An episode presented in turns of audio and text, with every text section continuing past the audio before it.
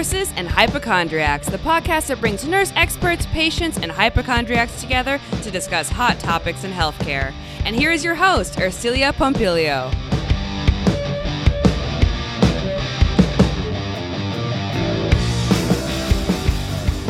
Nurses eat their young. That's a phrase every nurse has heard, especially when they've been bullied. I've been there.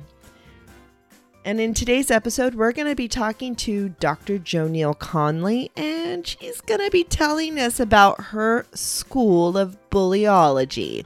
This is a super fun episode that you won't want to miss.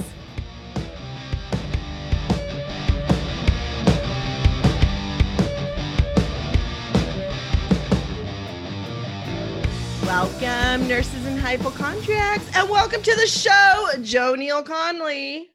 Thank you. Thank you. Glad to be here. I'm so excited to have you on. It's so much fun.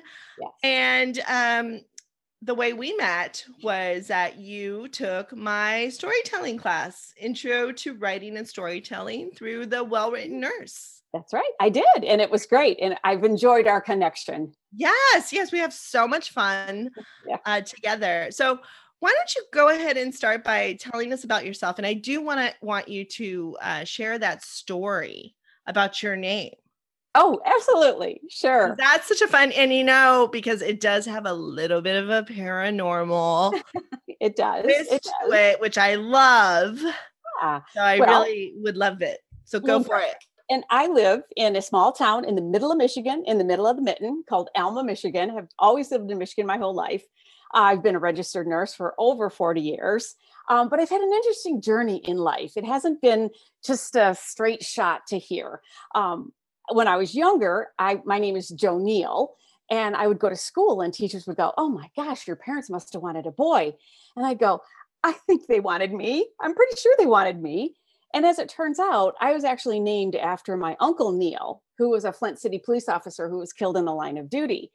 And I had this really interesting connection with him, but I sort of pushed it away for a lot of years until about a year and a half ago i had this terrible backache and i was having all sorts of holistic treatments and and i started to have visitations from him he started to come to me and at one of the, he was actually killed in a car accident. His police cruiser was hit by a fire truck and he was injured on the left side. And my pain was on the left side.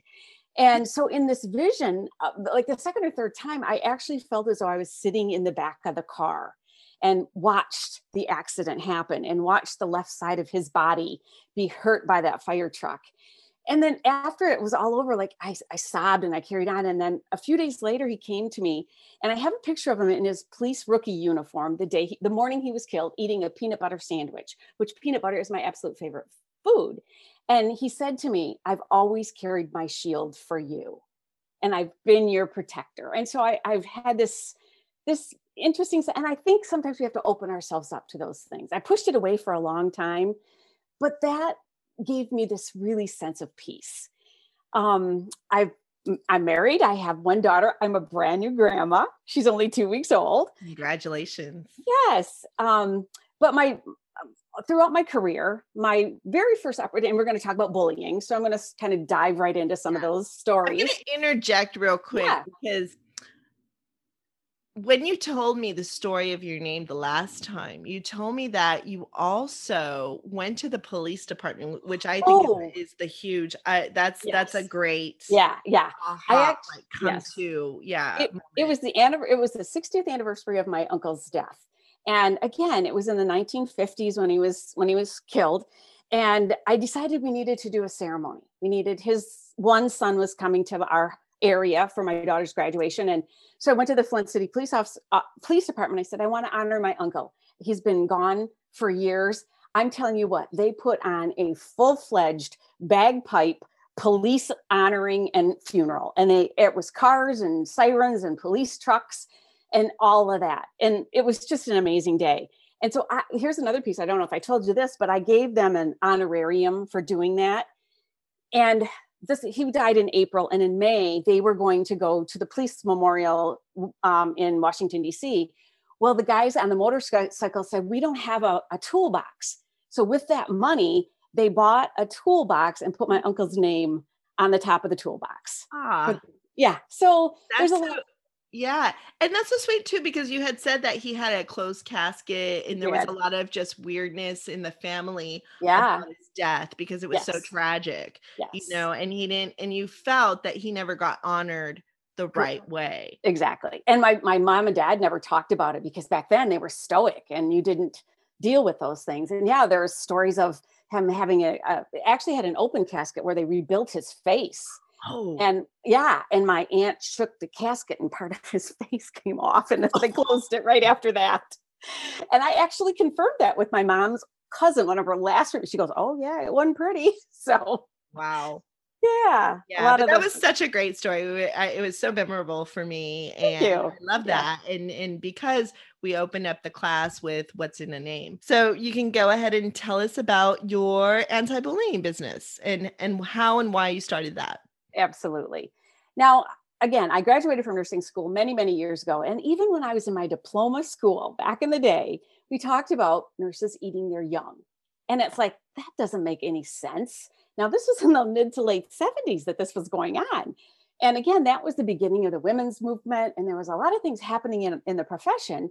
Um, and I actually started my career in the emergency room, never had a single episode of bullying there. I was because I'd been a health technician, I was part of the team, I fit right in. But I made the transition from the emergency room to the operating room. Um, I can tell the story about why I left the emergency room is because the night I told the guy to get his effing butt on the stretcher, I figured it was time. And this was before HCAHPS. So I decided it was time to get out of the emergency room. So I went to the operating room and I was young. I was in my mid 20s and eager beaver and wanting to learn everything. And there were 12 different services you had to learn. And service number 11 was vascular, service number 12 was cardiovascular. So I'd made it through all the other services and I was in cardiovascular. And my preceptor was actually scrubbing the case and I was circulating. So this was back when we did open aortic aneurysms, when it's like nipple to nuts, that they're opened up and flayed open and all of that. And and so this is this you know this patient, and we know the longer the patient stays on the operating room table, the more likelihood of morbidity and mortality. And so my my circulate my preceptor was circulating. She's at the table with the chief of vascular surgery, and she says to me, "Joni, I'll go get this retractor blade." So I'm out in the central processing, calling, sweating, breathing, tearing apart case carts, looking for this blade. And I go back into the room after about 10 minutes and I'm sweating profusely. And I have my head hung down because I have failed the patient. And I said, I, I just can't find it. Then she turns to the surgeon and says, It's okay. She doesn't know what she's doing. Here, use this retractor. So again, under the bus I go at that moment Right. in time. But what was more interesting is I found out about 45 minutes later, after the case finished and everything, the gal from central processing comes upstairs. Now you got to remember, my preceptor is the queen of that service. Mhm. And this gal from central processing goes, JoNeil, she knows that that retractor's out for repair. She sent you on a wild goose chase. Now think about that. Not only did she injure me, but she left that patient filleted wide open right. for extra time. So, you know, and that was the first time of, of that I really knew, my God, this is bullying. And then it, over the course of my career, surgeons, managers, I married a bully. That's a whole nother story. Mhm. Um, and how bullies, and, and when I talk about my marriage for just a second, I was a superstar at work. I mean, I would go to work for therapy because I was so good. And I'd come home and it was so miserable. It was just awful. And I ended up, uh, he went to prison three times. I stayed with him. I got breast cancer. And at the, toward the end of the marriage, when I was starting to like find myself again, because he had convinced me that I was fat and ugly and had one boob and nobody would ever want me. And, you know, when somebody messes with your head like that, it takes a long time to like break out of that. Yeah. And when I finally did, I left him with one suitcase, my nine year old, and nowhere to go. So when people say they don't have a choice, you do have a choice. Right. And that's one of the things we're going to talk about in terms of addressing these things is that you don't have a choice on how that other person behaves because you can't change it. But I had a choice about what I was going to do at that point. And I said, hasta la vista, baby. And I was out of there. And then there's some other instances in my in my professional career where the CEO of the organization was a bully. And this is the point I want to share with everyone in terms of documentation. Now, what did we learn? If you didn't document it, didn't happen. And so I came to this hospital and I was amazed at the narcissism of this particular CEO. And I started writing stuff down. And I had been at 300 hospitals across the country and I had helped other people change their organization. They hired me to fix the operating room and the OR or the operating room and the ER, my two areas. Well, I'd been there two weeks and we flunked the Joint Commission. So what's that tell you? And 80% yeah. of the citations were in the OR and the ER.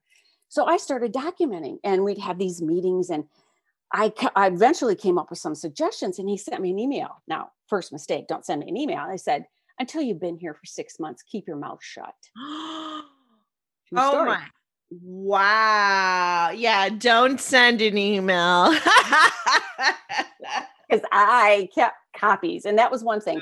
And that's one of the one of the bonuses for your for your listeners is i'm going to have a document that says how to chart bullying so your voice will be heard yeah and so you have to take your emotion out of it and yeah. i started writing all the things that he did and the whole organization had such a toxic culture i ended up i gained 30 pounds had seven ulcers it was awful and i had this breaking point where my husband and i the second husband got rid of the first one second husband um, said to me i can't stand you I can't see you come home. And I was like walking at, can't you just see him? Yeah. He's like, I, I never know if you're up or down or in between or anything. Yeah. so, so I had this deep night of the soul. And I had written at the, by this point, I had written my dissertation on bullying in the operating room. So I had one of those dark, dark nights of the soul and I read my dissertation. I went, damn, I sounded pretty smart in this. And then I went, damn, I'm not even doing what I told other people to do. so no, you're not following what you I preach, not, right? I was not because when you're, and that's the piece. I think when you're in that whirlwind yeah. of those emotions, and when you're, when you start to feel this heaviness on you that you can't think straight, and then you finally have to go. You have to like actually step back and go, yeah. wait, hold on here. Let's let's put this into perspective. So the following Monday, I made a voice a president um, appointment with the vice president of HR of the organization. Took in my my documentation, which was probably this much along with the email, the infamous email. Um, and have and I and I had already cleaned out my office because I didn't know if I was going to go back, if they'd take me back.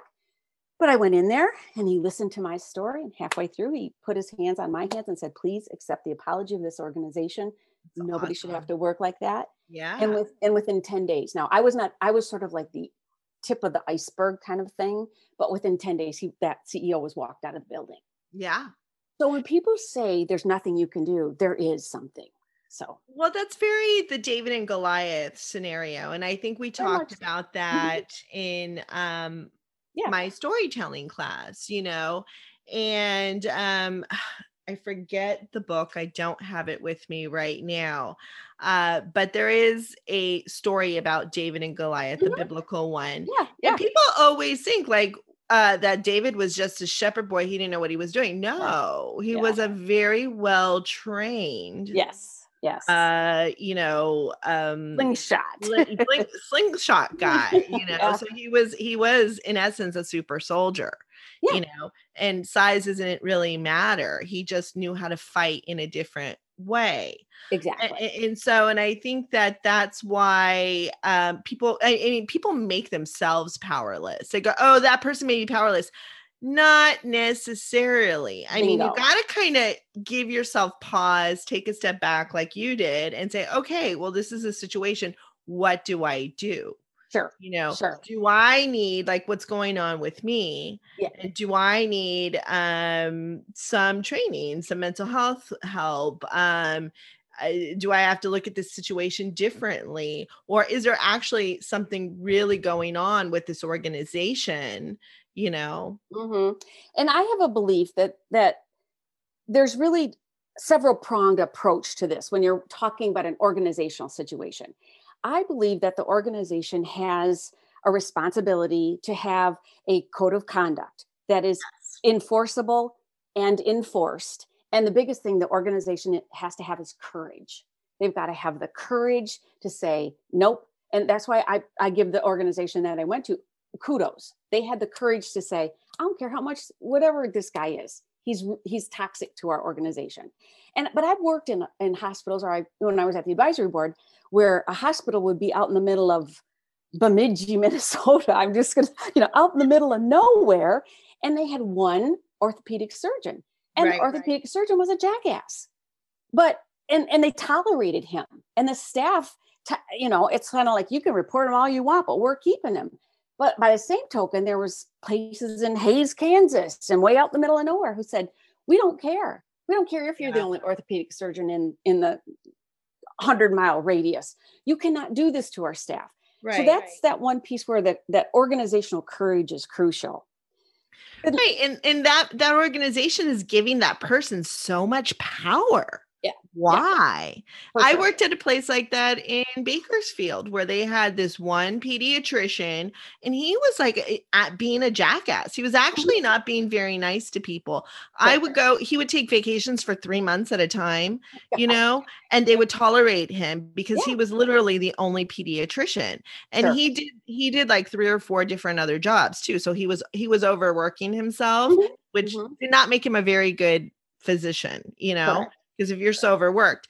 And so when I was there, they're like, God, you're so nice. Because I would say yes a lot, you know, and they're like, Can you see this? It's extra, or can you? And I really would take my time with my patients, Yeah, you know. And I was like, Sure, you know. Um, and sometimes, yes, I did say no. I didn't say yes all the time, but it was no because you know this is what's going on or whatever or whatever. I mean, it was per. It was a. It was a pertinent no. It wasn't just no because I don't feel like it, which Right. that's what this guy would do. Sure. He would leave early, he would come in late, you know, and he was just so, so sloppy to the point that the medical assistant um, Yeah. called me a few months ago and he was like, Oh, yeah, they finally fired him.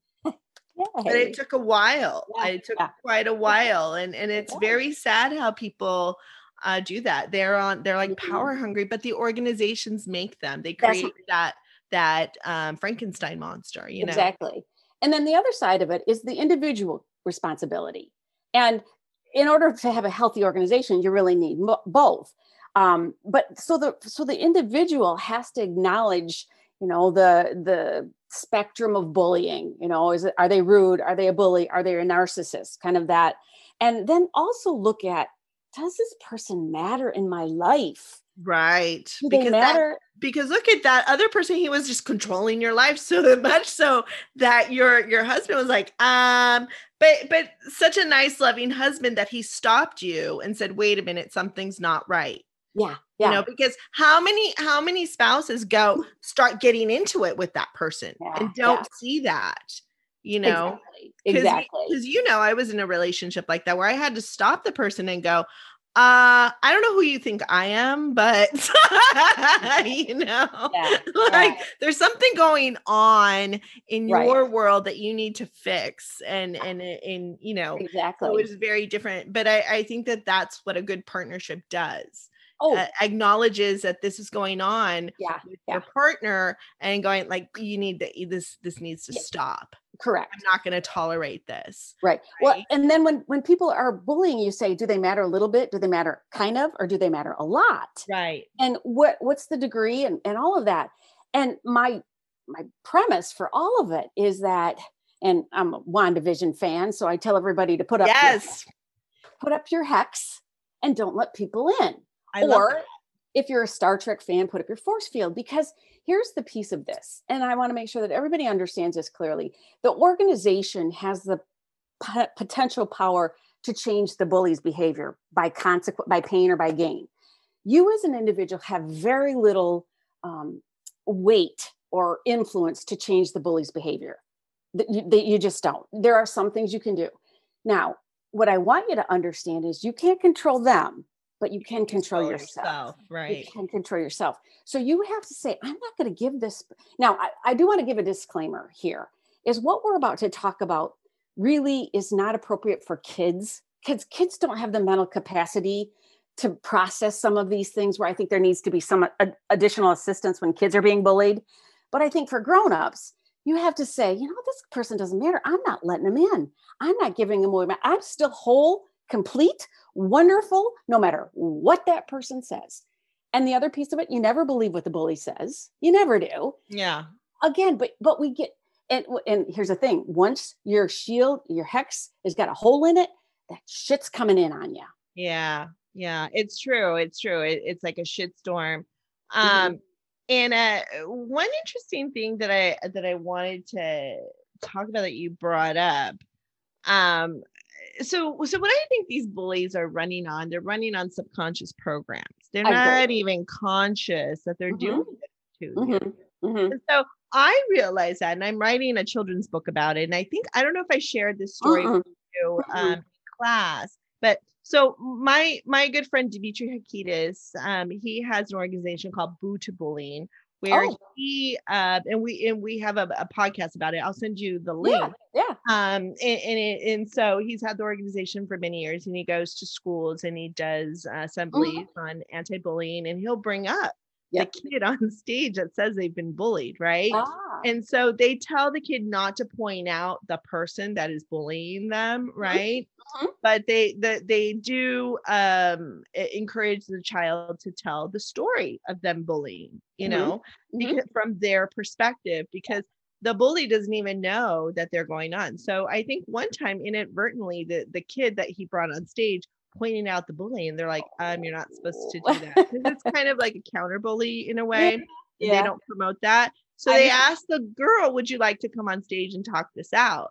And the little girl said yes. So the little girl went on stage and I think she said, I'm so sorry and gave her a hug. I didn't even know I was doing that. There you go. Which was they were like, this was priceless. It was a great moment, you know, where they kind of resolved, where sometimes the little girl maybe took it out of context Exactly. you know for whatever Exactly. reason um so so and then my other story which uh happened to me on the beach one day this little girl this little four-year-old girl who is very precocious. I mean she was just amazing. I mean kids gravitate to me all the time but she starts talking to me and i start talking to her about school. She was in preschool and uh you know i asked her about her friends who her friends were and she starts telling me about her friends and she's like oh but that eloise. And i was like oh what's up with eloise? And she's like well she's just such a bully. And i go what do Mhm. you what do you consider a bully? You're four. Yeah. Yeah. Yeah. Because she's heard those words. Yeah. Right. I was like, you're four, Yeah. you know? And she goes, well, well, she's just mean to me because it's like she's always like doing this to me or saying this or saying, Yeah. and she's always putting me down and da da da. And I go to her, and it was a very intuitive thing. And I tell Yeah. her, I go, well, you know, Eloise doesn't know what she's doing. She's just following the Mhm. program that her mother is, that's her mother in her head. So, you Yeah. know what you got to do to Eloise? And she's like, What? I go, You just got to tell her to snap out of it. that's, that's great. Yes. that kid loved it. She Yes. was, Yes. she's like, Snap, snap. I can't snap, but I'm just going to tell her, Snap out of it, Eloise. And I go, Exactly. Because you empowered that younger, you empowered her. You gave her something that she could do. Absolutely. Yeah. Absolutely. And, and, and Yeah. she's like, I'm just going to tell her, Snap out of it. I'm going to remember that one. I'm going to remember that one. Yeah. Do you see? But I even do. a child, you know, and, and it's like because people are into subconscious programming, and I'll share a story uh, as well. But you you can go on. But uh, but I love um, how you've organized everything, and, and Mhm. tell us about um, the which my the meanness matrix. That was and that was basically what I was describing to you just a minute ago, where there's it's a three by three uh, tool, and in the bottom it says there's rude people, and I give a def- definition of rude people, and I do think that rude people um, are just naive. They're like the naive bully. They're just do they're out there dangling along. I do think with bullies, true in fact bullies, there is some intentionality that they- they're going to intentionally do this. And then there's the narcissist. And the narcissist is really a personality disorder and they have the inability to feel for other people. And so Dr. Christiane Northrup talks about that group of people as people who are have the inability to change. Some of the others, like you said, may. So you look at, okay, what kind of a person am I dealing with? And then what's their impact in my life? How influential are me? So with r- rude people who, you know, don't matter. The guy, the kid who smashes your potato chips at the grocery store, you know, he's rude. And you know, you could go, by God, get me some new potato chips. You know, I haven't seen those people we got at the grocery store. And now that we can see their faces, I'm back to being weird again. But again, you just say to that kid, you know, could you please go replace my bag of chips. They're smashed. I don't want smashed potato chips. You're not mean. You're not, you're just smile and nod, you know, don't give away yourself. And as you move up, you know, the, the people that matter a little bit, you've got to figure out again, these people are are usually naive and this usually isn't how they be- behave, people that matter. And you'd say, wow, I wonder if something's going on with them. You know, you talked about, you gave the word curiosity you Mhm. try to figure out you know you don't automatically jump to they're rotten and they're terrible and they're out because this is that rude column and then people that matter a lot that are rude you know our spouses our siblings people that are, are close to us sometimes do things and you go what the hell was that all about and then that's why you say we need to talk I want, I want to, I want to know what's happening. And you, you see them as people. So that's that rude column. Now the bully column, you know, that bottom rung, again, this is where you start putting your hex up. At this point in time, the hex is up because you don't want them under your, you know, my grand, my grandpa used to say, don't let people get under your skin. Right. And, and that is, I think, excuse me, the parrot, the uh, example. so those folks, and this is also where you start documenting. And if, if somebody says something that's a bully and they don't really matter, you just go, you know, thanks for sharing.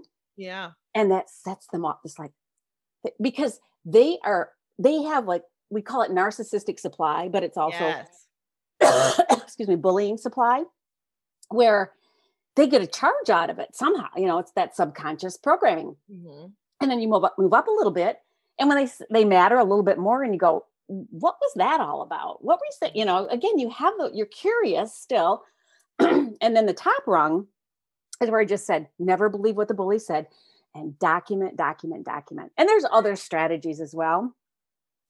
And then when we get to the narcissist, we talk about, can I go get a drink of water? Can we pause for a quick second? Sure. Okay, I'll be right back. So then when you talk about the narcissist, again, those are the individuals who, again, Dr. Christiane Northrup wrote a great book about dodging energy vampires, the narcissistic people. And she talks about the fact that those are the individuals who really lack the ability to see another person. They lack Yes. empathy and really have almost no ability to change. She said in her entire career, and she was using it, she's seen one or two change. and that was usually a court order change kind of a thing. But the narcissist who doesn't matter, don't engage. Just let them be as evil and awful. Again, there has to be a corporate response to that, but I'm talking about your personal response. Now, there's other things you need to do too. And again, if they're somebody that matters a little bit, you need to get therapy because they're going to run you ragged and they're not going to change. And then the narcissist who matters a lot, this sounds terrible, but run. Just run. There's very little you're going to be able to do at that at that level and protect yourself. So, Right. I totally agree. Um, I have a story to share with I I let you know a little bit about it. Uh, that happened to me recently because I was Mhm. working at um, a migrant shelter. I was called for, by a locum tenens company, and it was a very strange situation because they didn't even tell us who we were working for, what we were Mhm. doing. We got no. We were promised orientation. We didn't get orientation. I was told I was going to do a his, uh, history and physicals on these kids, right, that were Mhm. coming in uh, to the shelter. And that's not what I ended up doing. And I got my name put on a list, and that's how they figured who went where and who did Oh, what of all yeah. the nurse practitioners, right? Which I thought was very odd. So I I just went with it and I got shower duty and I was like, well, okay, you know, I'll do it for I guess this the, these people look very unorganized. I get it, mm-hmm. you know. And I started asking questions right away because, you know, I need to know what this is, what's going on, what we're doing, you know, and uh because the everybody was anxious, you Mhm. know. Mhm. A- And so the the the reason why people are anxious is because you don't know what's going on. But you give people information and they won't be as anxious. They'll get Mhm. it, right? Usually. Mhm. Um and, and and so I went to the director of nurses um and it was a mother-daughter team. So there that's another weird thing. yeah. So the nurse practitioner was the mom, and then the daughter was the director of nurses. And when Oh. I first met the the the nurse practitioner in charge, I was like, "Hey, this is who I am. Nice to meet you. Um, who are you? Like, where do you come from? What's your background? And she goes like this, Well, I'm just doing this until I retire. Number one, you're like, okay. And so, and then so she goes, and um, oh yeah, so and so is my daughter. And she rolled her eyes. And she rolled her eyes, and I was like, whoa. So it tells you a lot about what's to come, right? And I was like, whoa, Nellie, you know, Mm. here we go. And and I'm, you know, I see things through the eyes of a storyteller. Yeah. Uh, and, and and I in one of our in our um, evocative poetry episode that we did a couple episodes back, um, I, I had a nurse poet on, and she says she sees the world through the eyes of a poet. So that's Mhm. what got her through a lot of difficult situations. So I see my the you know. So I was like, here we go. This is gonna be a good story. You know, Mhm, like, yeah. like what's gonna happen? You know, like like gird your loins. You know, and Yeah. everybody else is like, I go, I feel sorry for these people because Yeah. they do not know what's coming. What's yeah, yeah, for Like, sure. They did not know what was coming. I mean, this shelter was gonna hold 2,500 people, Wow. children. Yeah. Okay, so you got your your mother daughter team Ugh, who don't like each to other. retire who, who obviously kind of don't get along because if your mom Mhm. says well that's my daughter and she rolls her eyes Exactly. you know there's yeah. something and that was and that was totally subconscious programming right there because she probably wasn't even aware that she rolled her eyes this is why i asked those questions and i watched that so Mhm. this is another thing always watch body language yes. how yes. people say Yes. that. Like I just was like, whoa, okay. So well, uh, you know, the first week I was like, I'll do the shower duty, fine, you Mhm. know, and it actually wasn't that bad, you know, and and stuff. Now the second week that I went in, things had changed because Mm. obviously it was chaos. Mhm. This is what I forgot to tell you. So the weirdest things were happening on the first day or Mhm. the second day. And the first day we no, we did nothing. There was no orientation, no nothing. Right. Yeah. Okay. We're just sitting around and getting paid. Yeah. for 12 hours. Okay. So the second time, you know, the second night, that's when when things were happening.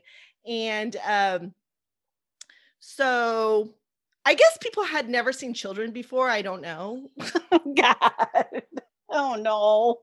I have 25 years working with Yeah. kids. I worked at Disneyland. I've worked at Yeah, camp, yeah, you know, camps with kids. Oh golly. summer camps and uh, I've worked at I don't know how many children's hospitals in my lifetime. I've run many many clinics by myself Yeah. as yeah. Without the your sole provider.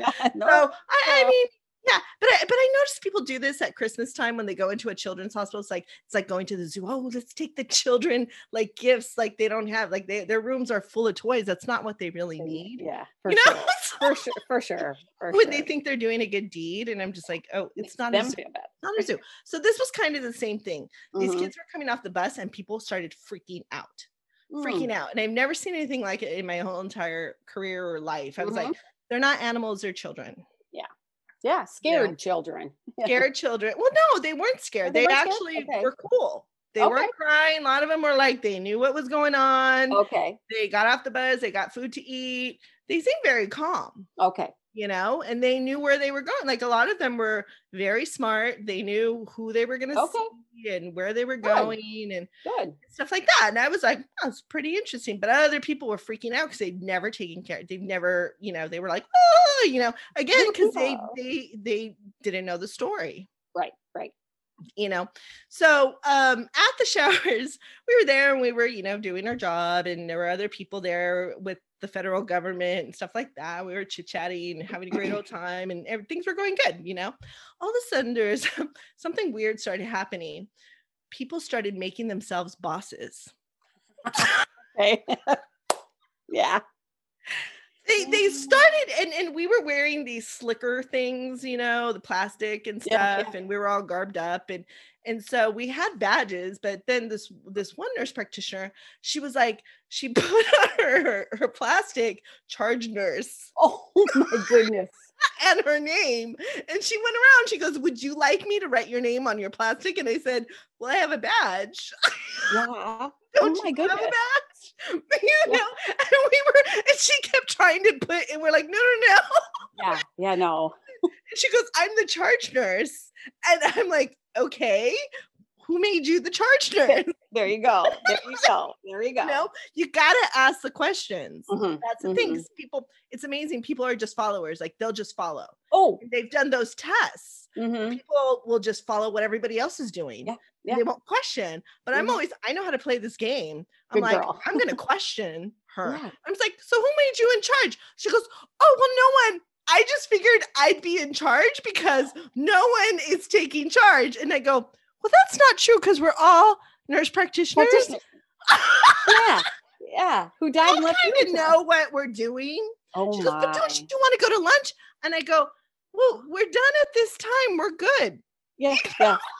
she obviously needed to have something to lord over everyone. Yeah. Okay, yes, and we'll get to that point. So then the next week, so we start we started seeing people do this, like the power trips. Oh, yeah, yeah, yeah. love to yeah. take get charged. This was like Lord of the Flies on acid. Like it was just, whoa. yeah.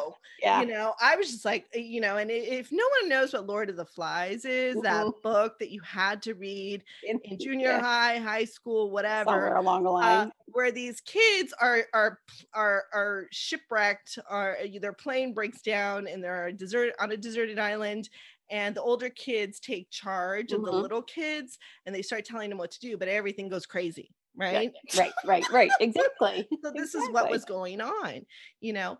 And um, so the the the last night that I was there, there was this woman who who was in charge of the showers.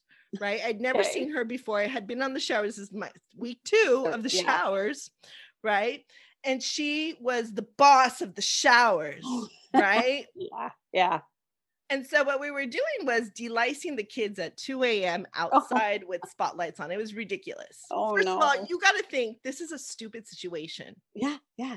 For sure. You have to make the best of it Yeah. Yeah. And laugh. and, and, Yeah. and be cool.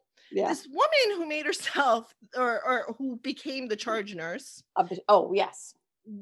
Didn't have any pediatric experience because I overheard her before. I knew who yeah. she was. She had just gotten off an ICU COVID contract. She was what I call a Oh. COVID chaser. Okay. Okay, nurses who go around and chase these COVID contracts. Mm-hmm. She was a COVID chaser, and I knew that. So, you know, and I and I had heard her story, and that's another thing. Got to be a good spy. and, and listen. And listen. I'm an amazing spy. Watch Yeah, out if I'm around you. no, I know. I know exactly what you're saying. I No, always have a notebook with me. Mhm. Write it down. I, I, you know, watch out if you see me. You're like, oh, it's it's her, Yeah. you know. And um, so we were here delicing these kids, and she comes to me because they gave us combs. I'm like, this is ridiculous. You know, I'm trying to comb out this kid's hair with the with the nicks, and and I go, am I supposed to? I go, I can't pick out these. I can't even. Yeah. No, you can't. Yeah. it was it was impossible right impossible situation this woman comes up to me she goes do you know what you're doing like she screams at me and i look at her and go whoa like i literally put my hand up in her face because she was on top of me i go excuse me Yeah. i was like who are you she goes i'm the charge nurse of the showers Yeah. who Oh, told you to be charge nurse she goes i volunteered there you go. There you have it. There you have it. Yep.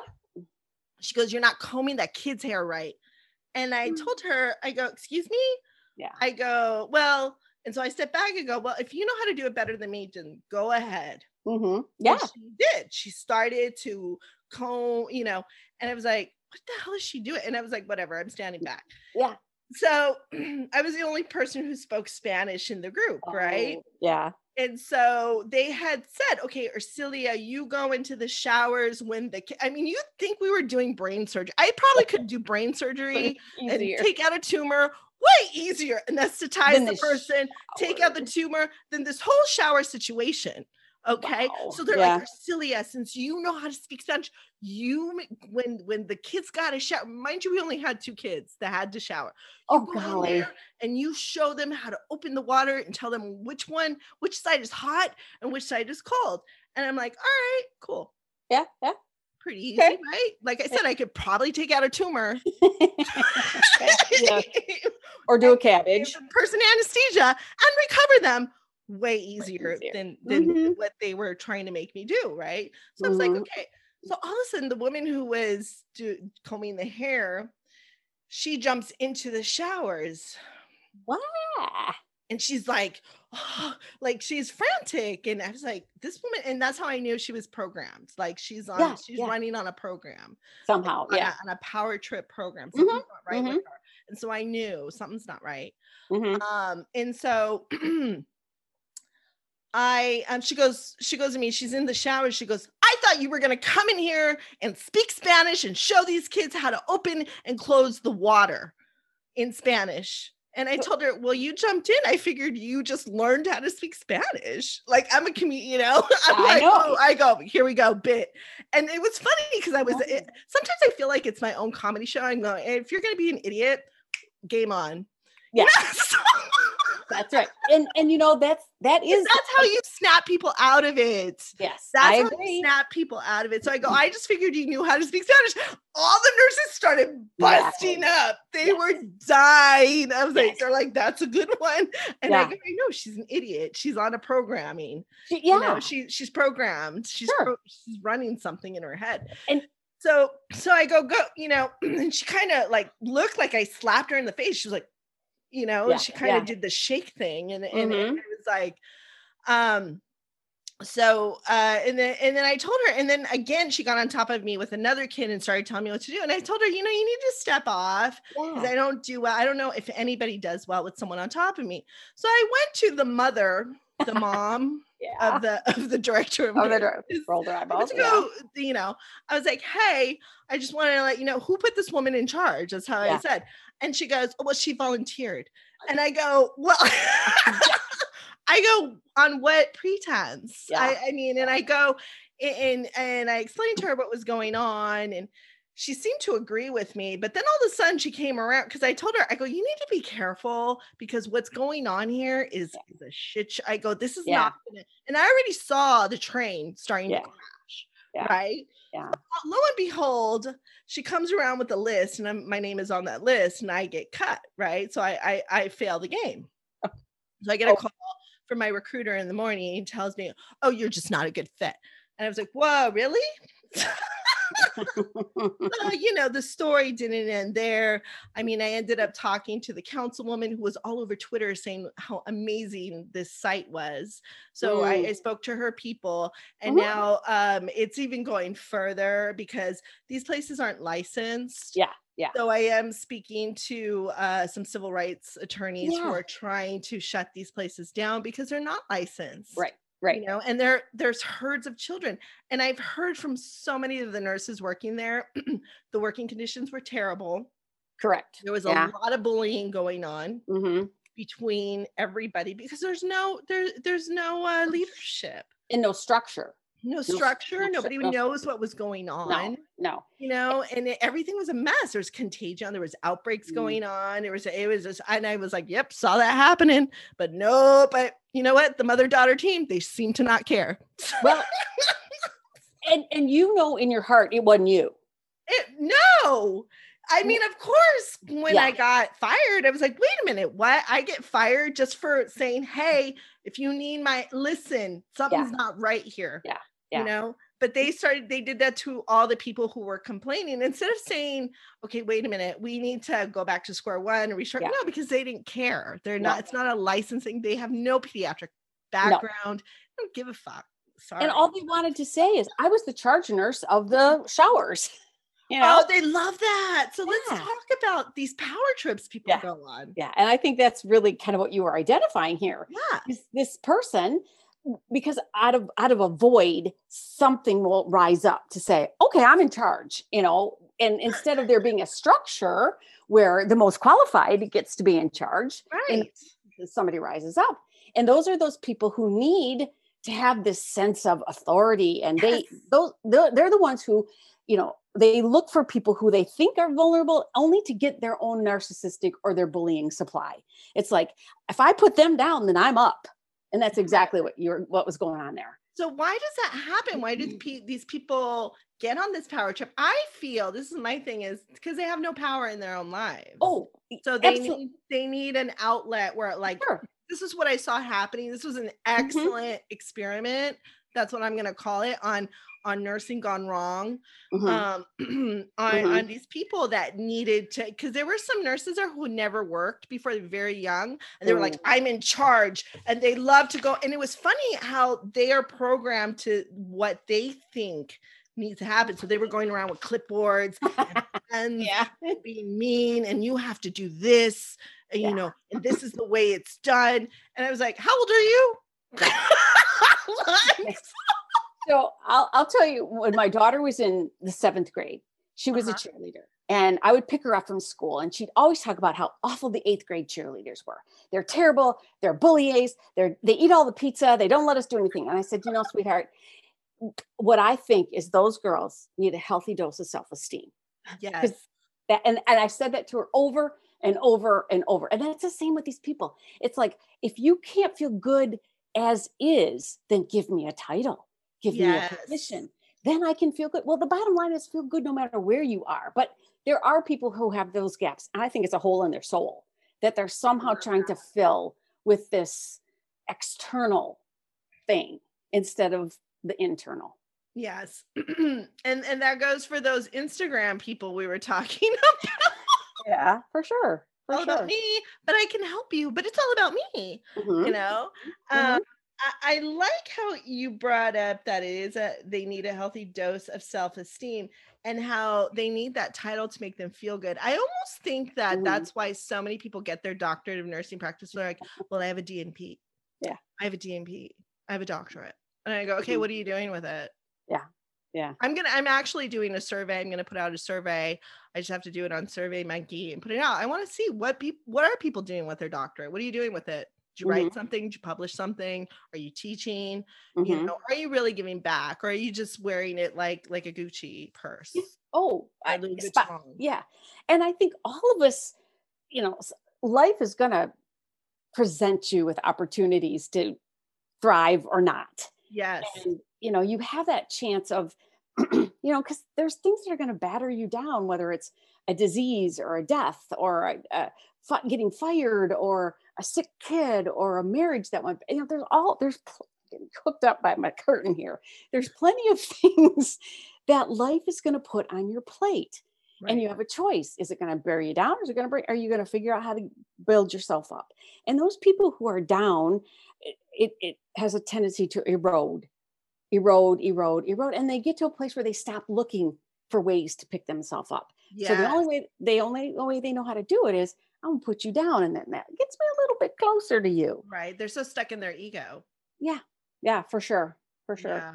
Yeah. It's it's interesting. So so in your program, what do you teach organizations to do? To how do you how do you stop the bullying then? Well, a, a lot of it goes back to that three legged stool, you know, where it's got to be, you know, the organization itself has to have these structures in place the policy, the culture, the, the courage, all of that.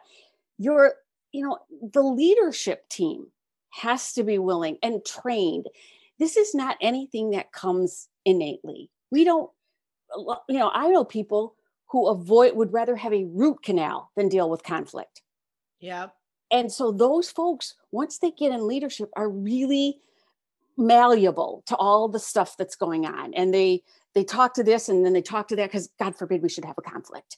And so you've got to train your your front line and your, your right from the the the real charge nurses all the way up to Right. the to the vice mm-hmm. presidents about people interaction seeing people as people you know all of those pieces. Of so then the third layer is that the staff themselves have to have some have to take personal responsibility and i think that's what you were what you were doing. You were taking personal responsibility for what was going on with you. Yeah.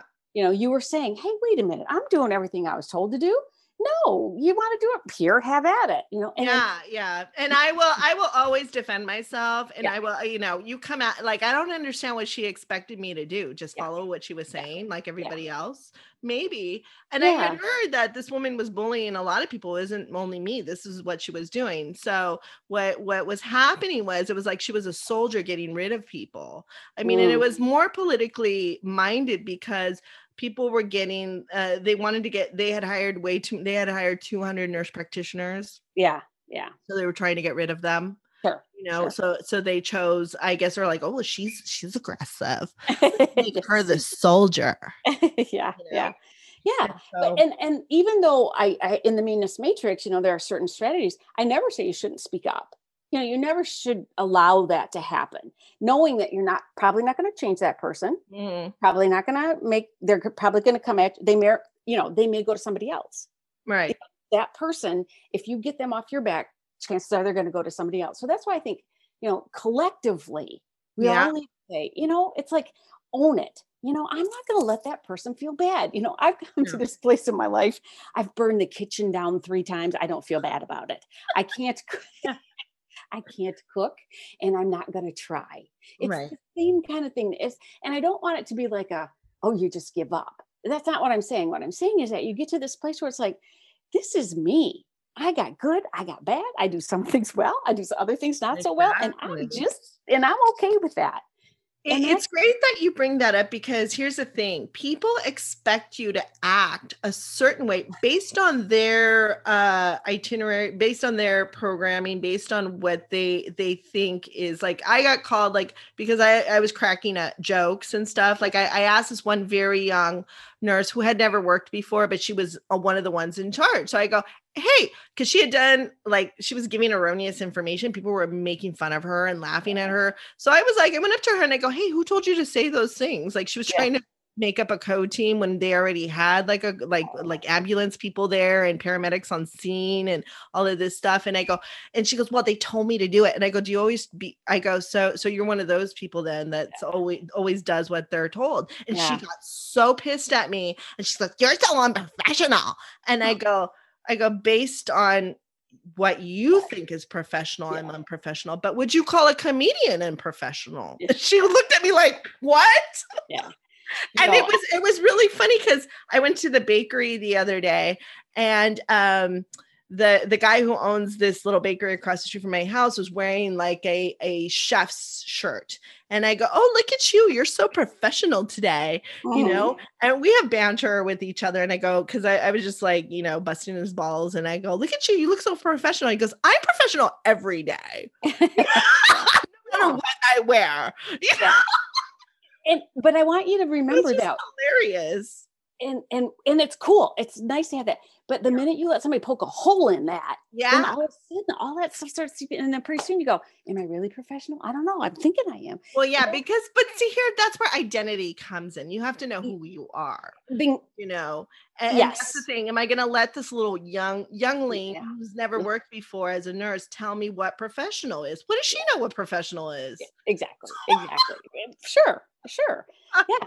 you know Mhm. and, and it was an intense situation because there were Sounds so like. many people and stuff it, Yeah. was, it was out of control and that's where bad leadership and people who don't know how to run things that shouldn't be there Yeah. should not it, you know Sounds like a shit show. it was a way oh yeah Mhm. really turned there was there was literally shit everywhere That's what I heard. But anyway, um, I just want to get to uh so burnout. You you brought up burning the kitchen, and we see so much burnout yes, we do. in healthcare Yeah. these days.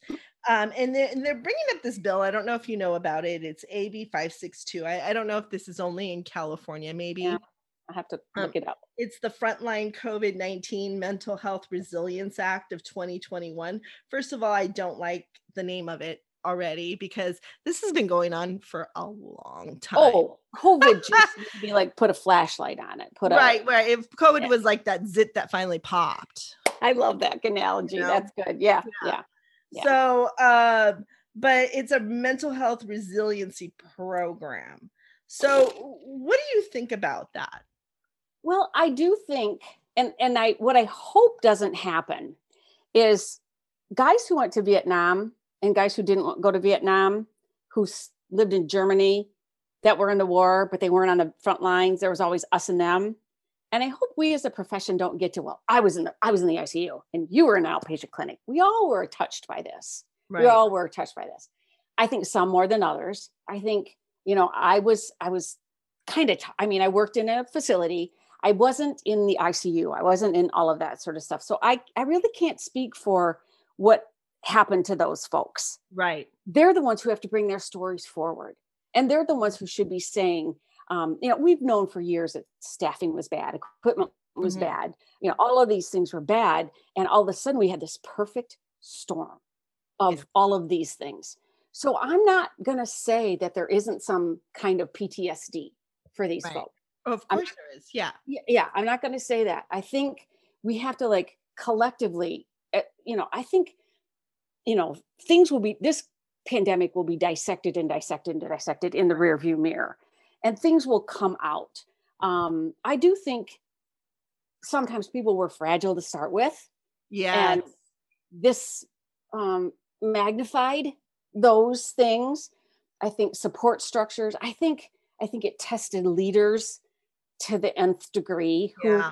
you know in healthcare and this is i think one of our biggest uh, weaknesses i was a wonderful clinician i'm telling you what i could run circles around everybody and next thing you know i was the assistant nurse manager Mhm. and did I know anything different from when I was running circles to that day I became an assistant? No. But all of a sudden I was promoted for my clinical expertise to a role that I knew diddly squat about. Now, I took it upon myself to to learn and do and do all that sort of stuff. So I think we have leaders who are tested, frontline staff that were tested. Um, you know, should there be some sort of way of healing and doing? Yes. Is it is this the way? I don't know. I can't speak to it because I don't know enough about what's involved there. I do think there is some pla- there needs to be some place to debrief this Mhm. and come out better at the end. I, I agree. I, I totally agree. I, I think you brought up a good point on um, it, there were some people who were fragile to begin with. And, Mhm. and I think that um, before going into the nursing profession, it is not for the weak of heart. You know, as you know, you, Amen. Amen. uh, yeah.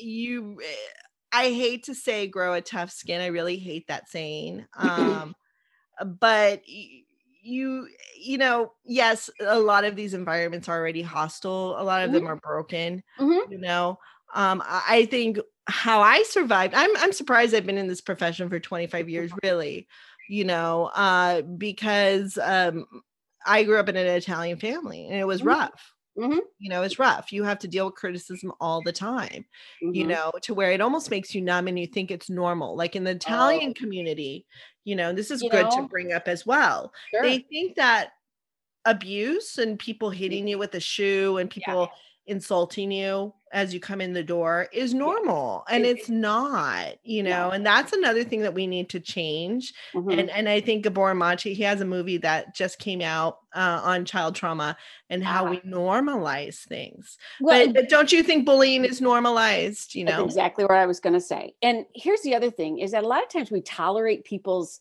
bad bullying behavior because they're good clinicians. And I think I've told you this.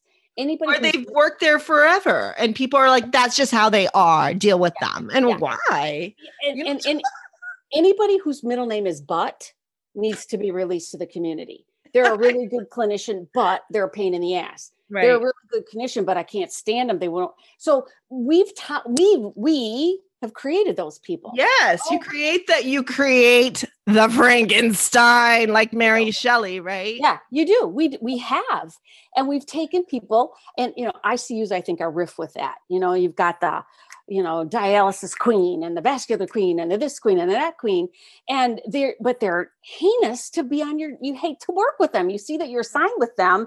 Next thing you know, you're having an FMLA headache because you don't want to work with them. I mean, it's like right yeah, yeah. So I, we have created some of that in in our own lack of wanting to address these issues.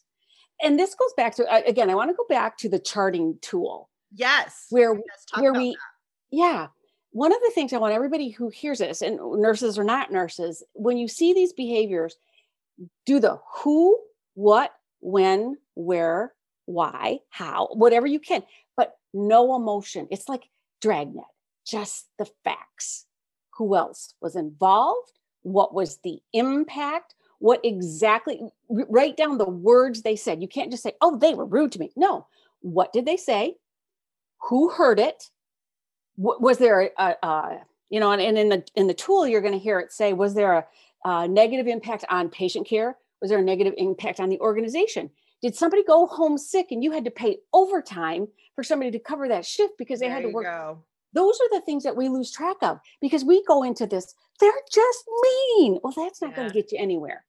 So I want you to look at this tool and see how you can use it. And this is what I used when I was dealing with the CEO. This is what he said. Here's how it impacted the organization. Here's how it impacted me. You know, and I had like I said, I had a stack of them. And I had to take my own ranting and raving out of it. I had to become an observer of what was happening. And I think that's one of the crucial pieces to have your voice heard. Now, again, I remember when I was in a director of nursing, when I'd get these papers slid under my door in the morning and nobody had signed them, rip them little suckers up. If you want your boss to hear you, you, got go. it. Yeah. And if your put boss doesn't, yeah, put your name on it. it. And if your boss doesn't listen, go to their boss and go to their boss and go to their boss. And tough shit if they get mad at you. You know, yeah. you eh, so but here's the thing people who do have pertinent cases, like we had Beth, I always talk about Beth Duche, um, and I don't know if you heard that episode with her or, or that mm-hmm. I've talked about it, uh, where she got strangled by an anesthesiologist on the. Oh. God, um, Friday. Um, she and the director, the medical director, told her, "Why don't you go back to work with him?" He said he'll no. never do it again. No. Mm-mm. Okay. Nope um you know and in here in here is another good um where she had a really great partner her husband say absolutely not right you know i mean she did go and, and talk to human resources and go but really had that support to really take it to yes. where he was finally prosecuted i mean they almost yeah. they just kind of slapped him on the hand and and and thankfully you know um mm-hmm. he lose his license he did uh yeah. serve prison time you know go to jail and all of the above and then, and then it kept proceeding you know mm-hmm. um and and i wrote an article about her her um, story as well that got mm-hmm. published because this we this needs to stop it needs to stop you're a human mm-hmm. being i don't care what position you have who mm-hmm. you are mm-hmm. you know once you put once you start assaulting people yeah, yeah. that way and the bull it needs to stop yeah because that's a whole nother level right in my book you know i had a i had a surgeon get he he like snapped in a bad way and the scrub tech was cracking her gum and he stabbed her with a scalpel. True story. No. I mean, true freaking story. I can't make that stuff up. I mean, to tell you, I had the police there it quicker than anything and hauled his ass off to jail and you right. know the whole nine yards. There that was just that was that's that's a whole nother level right, of right. of abuse that goes What's on. What's going on with you that you don't, you know, in your head that you're not mm-hmm. even there you're not even conscious oh did that yeah right? yeah yeah yeah and i think the other one and just again i know we're kind of getting to our time but sometimes yeah. it's that drip drip drip drip drip effect of somebody who does it all the time yeah and nobody stops them yeah right.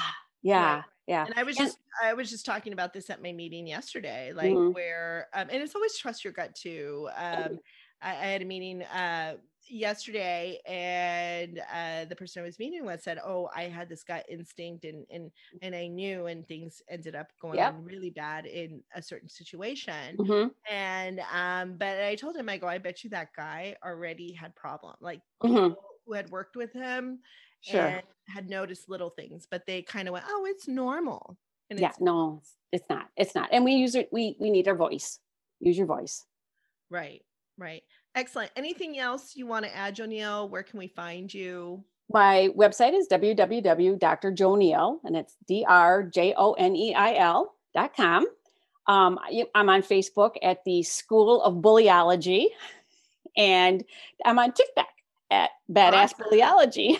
so that's so great that you're yeah, on TikTok. I'm not yeah. on TikTok, but it's great. Um, I hear it's a great platform. I I'm think you would be great on it actually. I'm, figuring it out. And again, I want to offer your listeners that document. I think I sent you the link to that uh, charting document. Cool. I'm going to add it to the yeah to the show notes. Mm-hmm. Absolutely, absolutely. Very cool. Well, thank you so much, Daniela. It's always a pleasure to talk to you. Maybe we'll have you on again in the future. Absolutely. Uh, it's so fun. Yeah. Thank you for listening, nurses and hypochondriacs. Till next time. Thanks for listening to our Nurses and Hypochondriacs podcast. We love your support and we love our listeners. If you have some spare change, go ahead and throw some to us on our Venmo at Nurses and Hypocon. Also, go ahead and leave us a review on iTunes. We'd love that. And if you'd like to be a guest, go ahead and send us an email at nursesandhypochondriacs at gmail.com.